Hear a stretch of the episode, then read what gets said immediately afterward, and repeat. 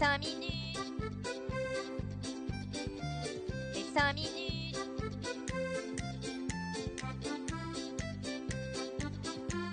Les cinq minutes du coin. Bonjour à tous et bienvenue pour ce nouvel épisode des cinq minutes du coin. Une semaine plutôt mouvementée pour notre cher marché des cryptos. Les traders daily ont dû se régaler avec toute cette volatilité. Malgré tout ça, le Bitcoin reste aux portes des vingt-trois mille dollars avec une petite baisse pour cette fin de semaine qui semble quand même assez naturelle avec le rallye haussier qu'on a fait depuis une dizaine de jours. De ce fait, le Fear and Greed Index est retourné dans le neutre avec une valeur de quarante-huit. Avant les infos, j'aurais encore une fois voulu vous raconter une blague sur le Bitcoin, mais ça demande beaucoup trop d'énergie pour la comprendre. On avait parlé dernièrement que potentiellement la Russie se mettrait de plus en plus à utiliser les crypto-monnaies afin de contourner les sanctions économiques mondiales. Ce serait en effet bien le cas, du moins c'est ce que nous dit l'O F A C, l'Office de contrôle des actifs étrangers pour les Américains. C'est de cet organisme notamment qu'est partie la tourmente Tornado Cash, et désormais ils annoncent de nouvelles sanctions contre vingt-deux personnes qui feraient partie d'un réseau dont le but est de contourner les sanctions de la Russie. En plus de ces personnes, deux adresses crypto ont été identifiées dans ces agissements. Une adresse Bitcoin et une adresse Ether. N'empêche, on devrait un peu s'inspirer des criminels. Bon, je dis criminels, tout dépend du point de vue. Mais le plus important à retenir, c'est qu'il n'y a pas d'adresse de shitcoin. C'est Bitcoin, Ethereum, point barre. Cependant, il va être difficile d'empêcher une adresse Bitcoin de faire des transactions. Par contre, pour ce qui est d'Ethereum, là, c'est une autre histoire. Surtout quand on sait que les États-Unis en revendiquent la souveraineté, sachant qu'une grande partie des nœuds de validation sont sur leur sol.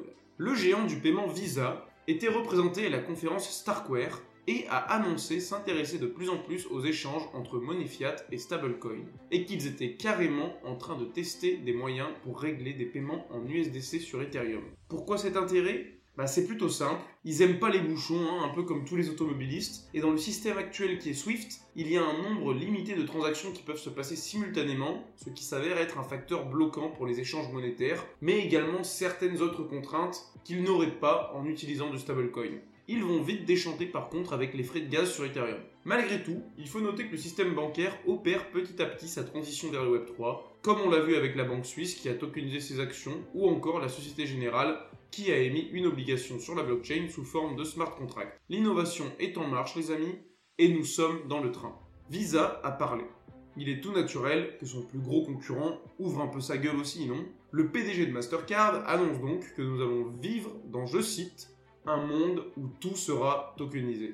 Bon, tout, il abuse peut-être un peu. Laissez ma mère en dehors de ça, s'il vous plaît. Mais il est clair qu'énormément de choses vont se tokeniser, permettant ainsi l'accessibilité à l'investissement aux gens ayant moins de moyens ou ne pouvant pas se payer le ticket d'entrée immobilier par exemple. Le P D G, Michael Miebach, a également annoncé que rien qu'en janvier deux mille vingt-trois, environ deux milliards de transactions tokenisées ont été opérées par Mastercard et que dans ce sens, il s'était mis à bosser avec des banques et des commerces pour pouvoir tokeniser différents actifs. J'imagine mal quand même la tokenisation d'une bagnole.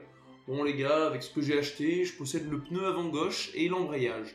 Encore quelques tokens et je pourrais presque rouler avec. Bien entendu, je pense que la tokenisation ne s'appliquera pas sur des biens du quotidien euh, qu'on utilise comme ça tous les jours, mais uniquement sur des produits liés à l'investissement. Mais pourquoi pas imaginer la tokenisation d'une voiture de collection. Vous avez peut-être remarqué que dans cette douce hausse généralisée, cette semaine, on a un token qui a fait un joli petit pump, c'est The Sandbox. On peut se demander pourquoi. Ça doit sûrement venir de la signature d'une collaboration avec l'Arabie Saoudite. Ce partenariat a été signé par Sébastien Borget, le C O O de The Sandbox, et par le représentant de l'autorité gouvernementale du numérique d'Arabie Saoudite. C'est bien beau tout ça, mais pourquoi exactement ils ont signé ? Bah pour le moment, on sait pas grand-chose. Voilà, énorme scoop. Dans les grosses lignes, on sait que l'Arabie Saoudite veut promouvoir et démocratiser l'utilisation du métaverse, et c'est pourquoi il souhaite l'expertise de The Sandbox. Peut-être travaille-t-il sur un métaverse lié à l'État, pour directement recevoir son redresseur fiscal à la maison sans qu'il n'ait besoin de défoncer la porte. Quoi qu'il arrive, la nouvelle a très bien été accueillie par la communauté et a mis le feu aux poudres. Ma petite entreprise connaît pas la crise. Et oui, le bear market fait toujours partie de notre quotidien. Cependant, tout l'écosystème n'est pas impacté de la même manière. Et malgré le contexte difficile, un réseau résiste encore et toujours à l'envahisseur et se développe. Ce réseau, c'est le Lightning Network, la seconde couche appliquée à la blockchain Bitcoin permettant des échanges plus rapides, des micro-paiements, et tout ça avec des frais ridiculement bas. Le nombre de bitcoins déposés sur cette seconde couche ne cesse d'augmenter, ce qui montre l'engouement des gens pour cette solution de paiement, qui se développe donc de plus en plus, notamment grâce aux pays d'Afrique qui en ont le besoin réel au quotidien. De ce fait, nous sommes donc passés d'environ trois mille bitcoins vers la fin de deux mille vingt-deux sur le réseau à un nouvel A T H de cinq mille quatre cent quatre-vingt-dix pour le moment, début deux mille vingt-trois. Cela peut paraître peu par rapport au nombre de bitcoins total. Cependant, quand vous allez à la boulangerie acheter votre pain, vous prenez votre petite monnaie, vous n'y allez pas avec tout ce que vous avez sur votre compte en banque. Bah là, c'est un peu la même chose. Le Lightning Network, on garde ce qui nous sert pour consommer, et sur la blockchain Bitcoin, ce qu'on veut hodl sur le long terme. Plus de commerces et de pays utiliseront et accepteront Bitcoin, et plus ce chiffre grandira de manière exponentielle. Maintenant, on va parler de Snap, et non pas de l'application sur laquelle toutes les minutes cinq mille meufs prennent une photo avec la bouche en cul de poule. Pour nous, Snaps, c'est une boîte qui apporte des solutions de blockchain, et la raison pour laquelle on parle d'eux aujourd'hui, c'est que durant l'événement Starkware, encore eux, ils ont annoncé s'associer avec MetaMask. Le but de cette collaboration est bien entendu l'amélioration du fameux hot wallet basé sur Ethereum. Et cette amélioration serait l'extension de la liste de tokens pris en charge. En gros, plus besoin de créer plusieurs wallets en fonction des blockchains que vous utilisez, MetaMask veut qu'elles soient toutes prises en charge par son wallet natif. On parle donc ici de cross-chain ou encore de multi-blockchain, et c'est clair que s'ils y parviennent et que ça fonctionne correctement, alors ça devrait ravir de nombreux utilisateurs, car avoir un wallet pour chaque blockchain, c'est clairement pas une expérience utilisateur hyper agréable. Sans parler du fait que chaque wallet ait une seed phrase qu'il faut garder, protéger en fonction de, son, de ce qu'on stocke dessus, ça peut vite devenir un petit casse-tête bien sympa. En général, pour se financer, les pays s'endettent. On connaît d'ailleurs très bien ça avec l'inflation qui nous arrive dans la gueule, mais la Corée du Nord a trouvé une méthode bien plus simple, prendre aux autres pour se redistribuer à elle-même. Sa méthode est quand même super simple, hein, c'est le hack de crypto-monnaie. Un business bien plus florissant que d'acheter au bottom et de vendre au top, car en deux mille vingt-deux, c'est environ un milliard de dollars qui auraient été dérobés selon un rapport de l'ONU. C'est via le groupe Lazarus, et d'autres sûrement inconnus, que le pays opère, via différentes techniques comme le phishing, l'utilisation de logiciels malveillants, et même des demandes de rançon sur des entreprises. Tout cela pour financer entre autres leur programme de recherche nucléaire. Alors même qu'on le rappelle, ils ne sont pas censés avoir accès à l'arme atomique. Bon, ça je vous avoue, ce qu'ils ont le droit ou non de faire, ils s'en battent un petit peu les couilles.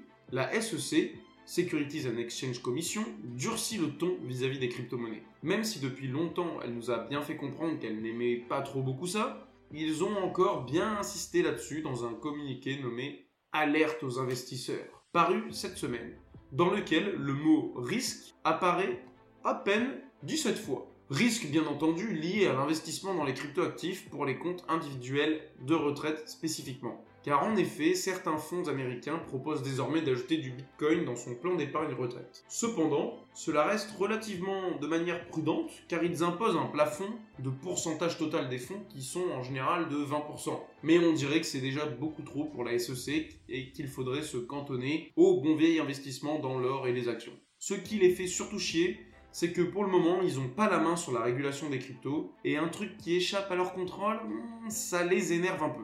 D'ailleurs, en parlant de S E C, ils ont encore fait des siennes cette semaine car ils souhaiteraient, selon des rumeurs, également interdire le stacking de crypto-monnaies pour les particuliers, ni plus ni moins.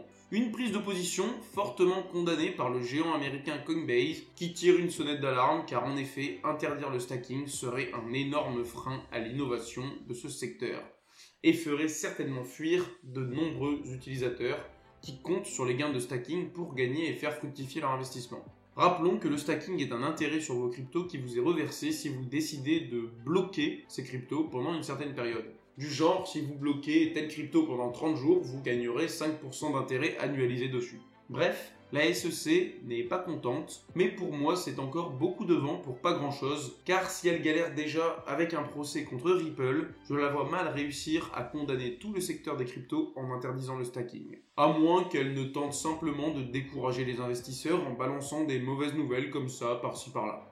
Et on termine la semaine avec une news qui nous montre qu'on ne vit pas tous le bear market de la même façon. Ça licencie à droite, ça licencie à gauche, ça crache, ça meurt, c'est le bordel.